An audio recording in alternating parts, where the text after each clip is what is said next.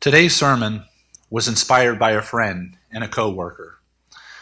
She said, in all that is going on, it would be good to hear something encouraging and uplifting. But before I get to share a message that I pray is uplifting, I need to lay some groundwork. Over the past several weeks, we have been experiencing troubles in ways that we have not seen in our time. I never thought I would see a time when schools, businesses, organizations, etc., would be shut down across our entire nation due to an outbreak of a virus sweeping across the globe. We still don't know what the full impact will be of this virus. There are many who are in panic, they are stressing and worried about the unknown of what may or may not happen. All you need to do is walk through a local supermarket to grasp how panicked people are and how panicked they're getting. The shelves, they're stripped bare in many parts of the stores. It is easy to get wrapped up in what is happening today. We cannot turn the television on or the radio without hearing about the latest developments of this virus. We cannot browse the internet, especially in social media, without reading about the coronavirus. You cannot even go to work without it being the topic of discussion throughout the workplace. And as it should be, most people are taking extra precautions due to the worldwide spread of the virus. Many people hear a rumor and can't wait to spread it to everyone they know. Usually, the rumors only strike deeper fear and panic. Others get vocal when they see people not taking appropriate sanitary measures to protect themselves and others around them. And right now, it is very easy to get focused on what is bad, isn't it? Sometimes it's a little harder to see what is good because of the tunnel vision created by the media due to the nature of the virus. I would like to share a note I read on Facebook from one of my friends that demonstrates the kindness, patience, and small fat sacrifices that people in the midst of this crisis are making for one another. This gentleman was talking to his wife about the pandemic we are facing together. And as they got deeper into the conversation, uh, recalling all of the movies we have seen and how this loosely resembles the beginning of the movies or TV shows about viral outbreaks that turn people into monsters or something that was created in a secret lab to encourage the population control or an experience gone awry. But for some reason, my mind began to recant the experiences I've had over the last several days during this outbreak. I have encountered many beautiful people who stood in the aisles, witnessed the missing toilet paper, cleaning products, sanitizing solutions, etc.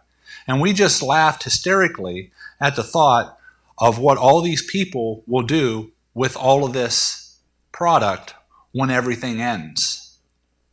I have seen more acts of kindness in small but noticeable ways. People letting others move forward in line.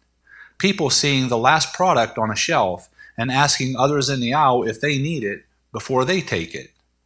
No one was rushing or panicked, but were following the guidelines about social distancing and wiping down surfaces before and after they touched them.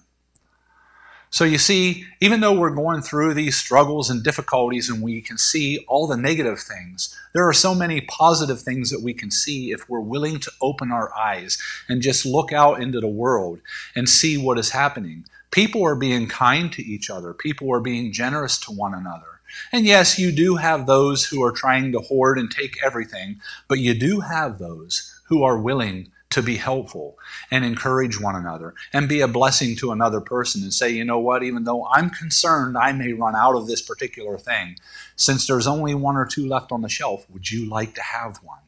Isn't it wonderful to see God's goodness flow through people? And you know, we do live in a fallen world with tons of brokenness around us we must remember that we are in this together and that healing will come because of because love and concern always brings it. God loves us so fully and completely, just as we are. He isn't looking for us to be different than we are, for Him to love us. He loves us just where we are at right now in our lives. And He wants to embrace us and wants to encourage us and wants to be there for us. And He wants us to lift our eyes and our hearts to Him. He wants and strongly desires to heal us in our land. He desires peace for us. We have all of that assurance in the person of Jesus Christ. We only need to embrace that truth. We do not need to let fear conquer us. Let's walk in the truth of who we are created to be as our Heavenly Father lovingly reminds us as we daily walk with Him. Let us keep our trust on Him, in Jesus Christ, and walk in harmony with the Holy Spirit who lives in us. This circumstance will not last forever. In other words, this too shall pass. This life will not be easy.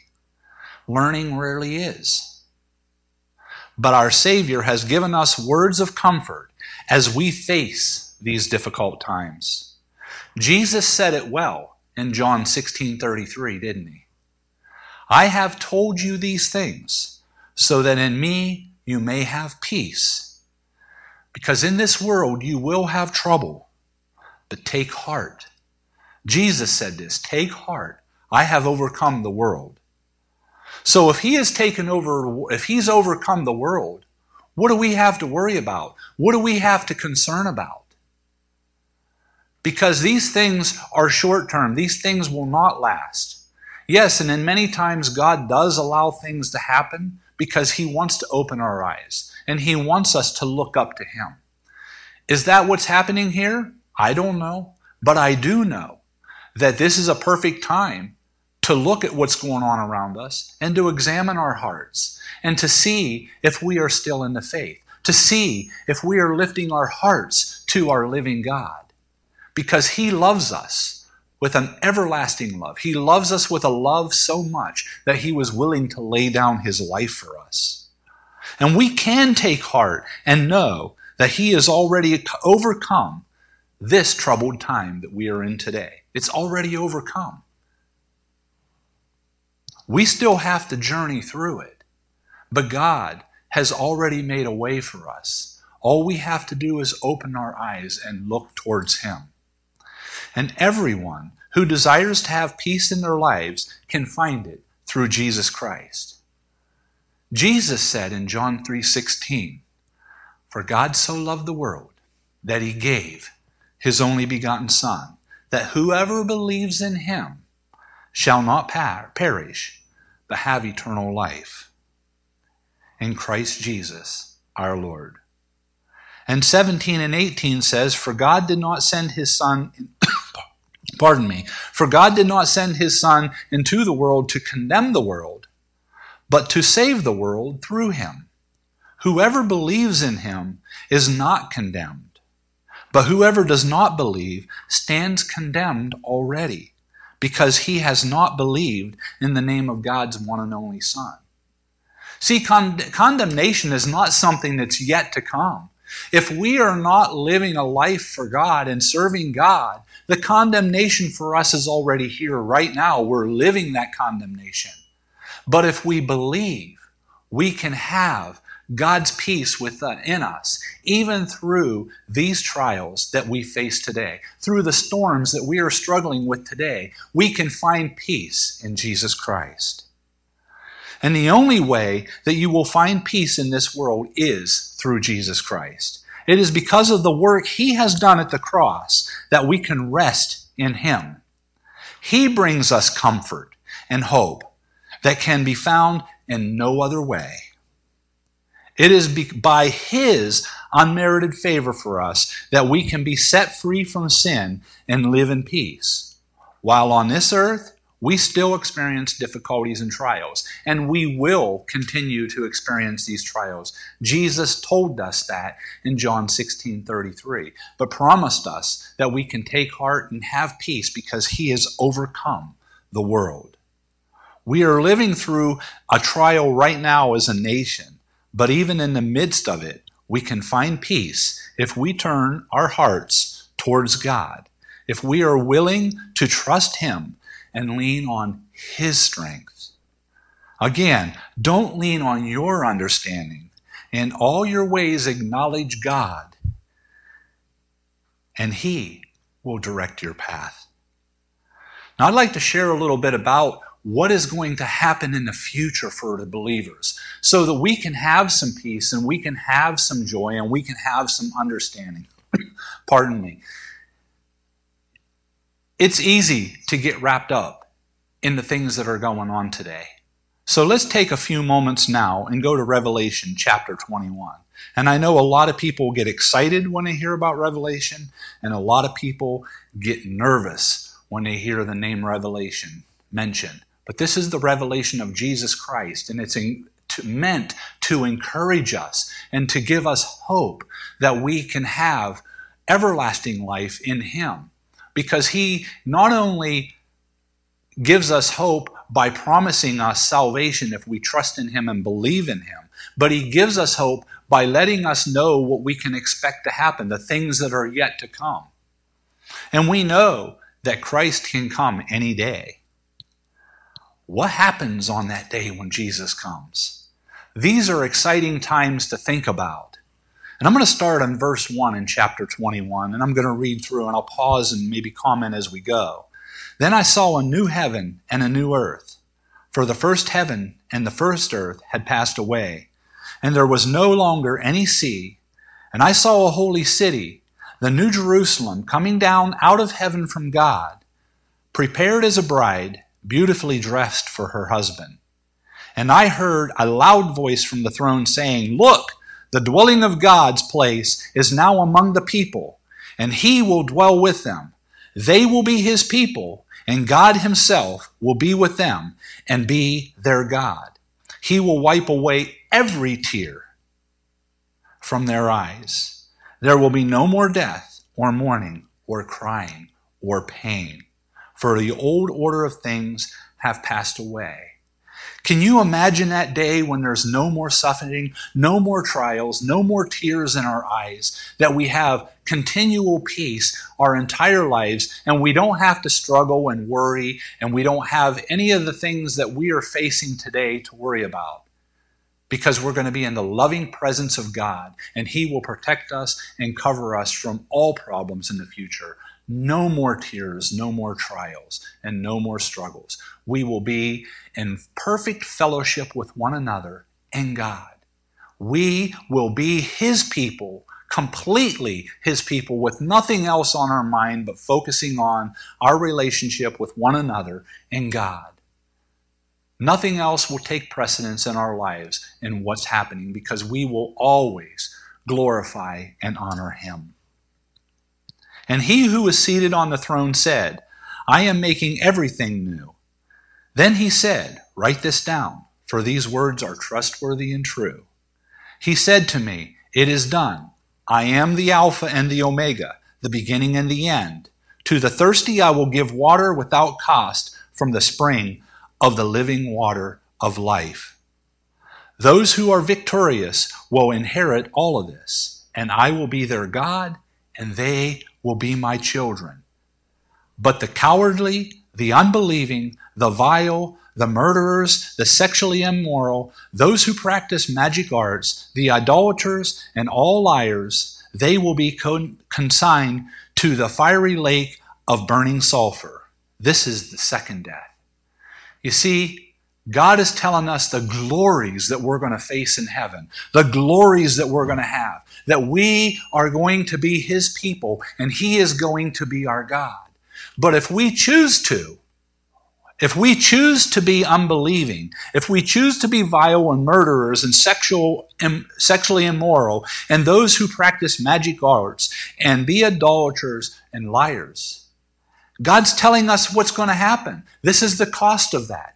But the thing that's magical in all of this is we get to choose whether we want to serve the living God and worship Him and glorify His name and look forward to the, all the glorious things that He has planned for us and laid out for us. or we can choose otherwise and burn in a lake of fire in a fiery furnace. And yes, that is language to give us an idea of how horrific hell will be. But you know, right now, we can have confidence in knowing the truth because Jesus is sharing it here with us in the book of Revelation. We don't have to fear. If we do fear, we should turn our hearts to God and say, God, take this fear from me. Open my eyes to your truth. I want to live for you, O God.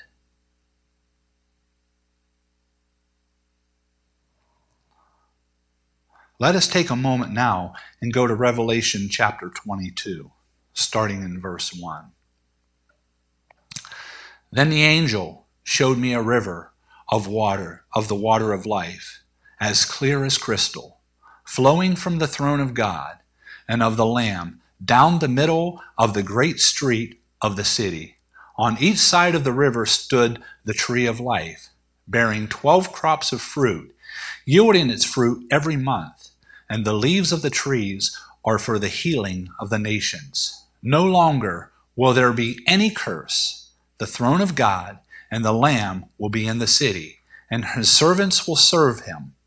They will see his face, and his name will be on their foreheads. There will be no more night. They will not need a lamp or light of the sun, for the Lord will give them light, and they will reign forever and ever.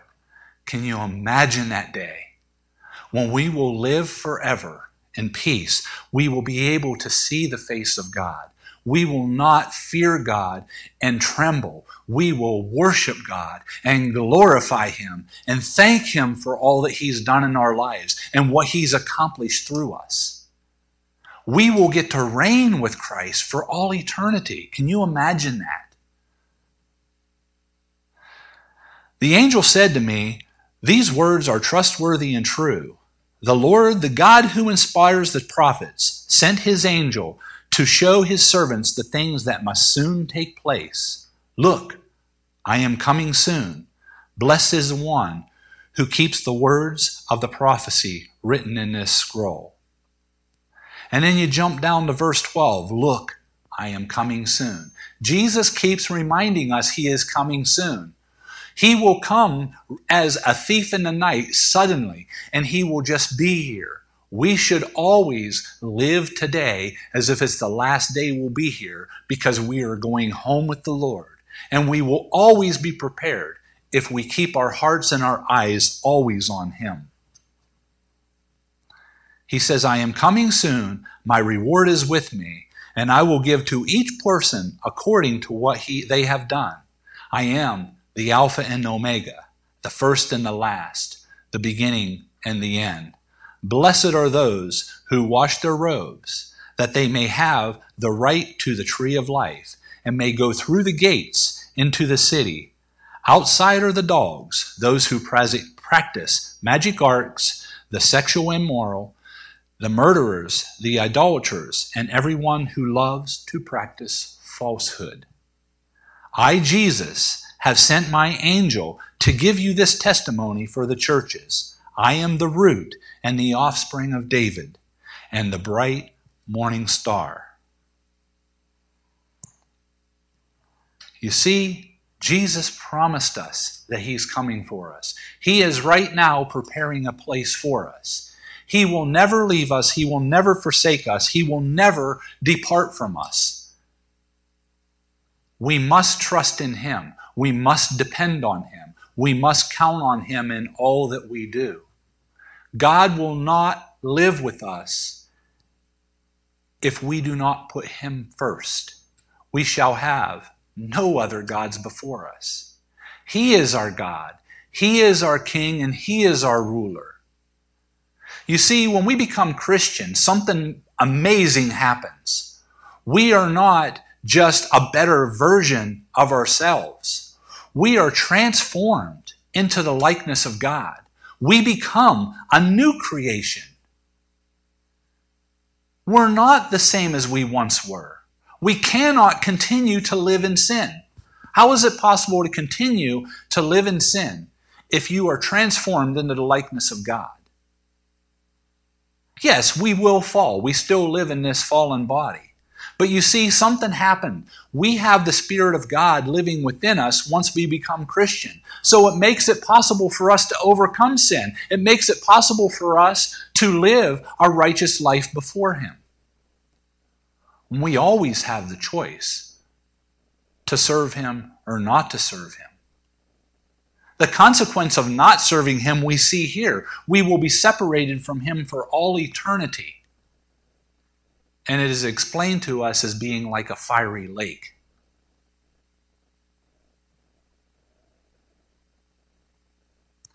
God loved us so much. Imagine this a king on this earth. Just pick a, any king on this earth or any major ruler on this earth. They're used to having everything they want, being able to do whatever they want, to uh, have their will at the beck and call of everyone around them. Everyone is serving them. And then imagine one day this king being stripped and beaten and flogged and hung on a cross to be crucified before his people. What a humiliating experience that would be for that king. Not only did King Jesus do that, he did it willingly. He wasn't forced to lay his life down. He gave it freely. He could have called legions of angels to rescue him, but he did not. He willingly went to the cross. He willingly was beaten. He was willingly crowned with a crown of thorns. He willingly carried his own cross that he is going to be crucified on. He willingly laid out his hands and his feet so those nails could be entered into his body. And he hung there and he died. But when he hung there, he never judged us. In fact, what did he do? Father, forgive them, for they do not know what they are doing.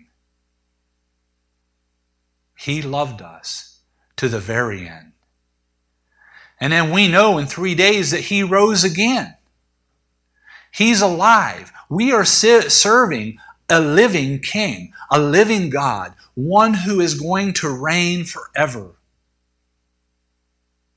There is no God above our God. There is no King above the King of Kings and the Lord of Lords, Jesus Christ. He is worthy of our worship and our praise. Let us glorify Him today. Let us be thankful to Him today for the good that He's given us. Let's put aside the troubles that we are experiencing right now and put our eyes on Him. And let's look at people in a different light. Let's look at the good that they are doing. Because any good that comes from any of us, it only comes to us because we are His people. And we only serve Him because He lives in us. So, any good, kind thing that somebody does, that's God working through them, believe it or not. God works through all people. We've read many times in the Bible where he's used evil people to accomplish his purpose because good people wouldn't do the things that he asked them to do. His own nation wouldn't uh, do what he was asking them to do, so he went over to other kings and he had other kings overtake the nation of Israel.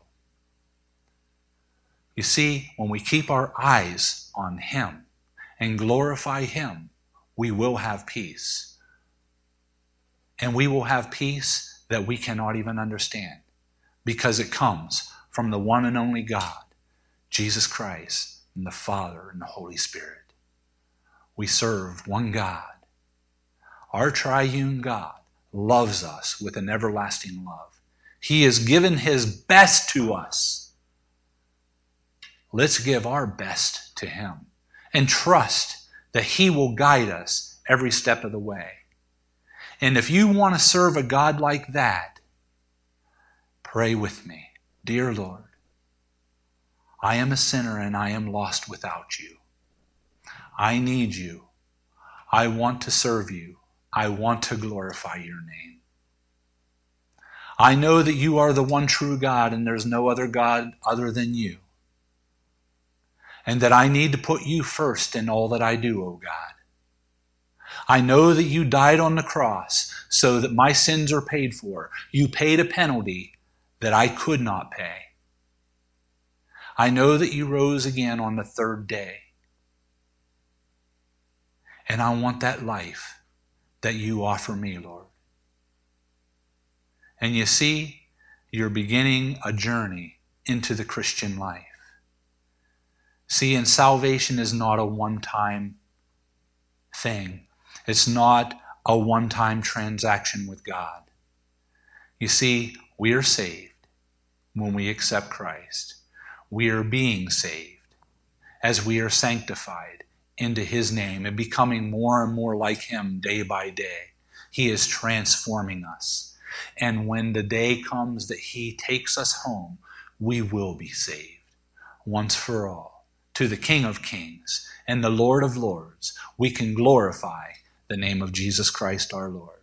Let us give thanks to Him for all the good things that He done for us and for the things that He has planned for us that we learned about today in Revelation chapter 21 and 22. And, brothers and sisters, I encourage you to get into the Word of God daily and then just lean on Him and ask Him to teach you through His Word today.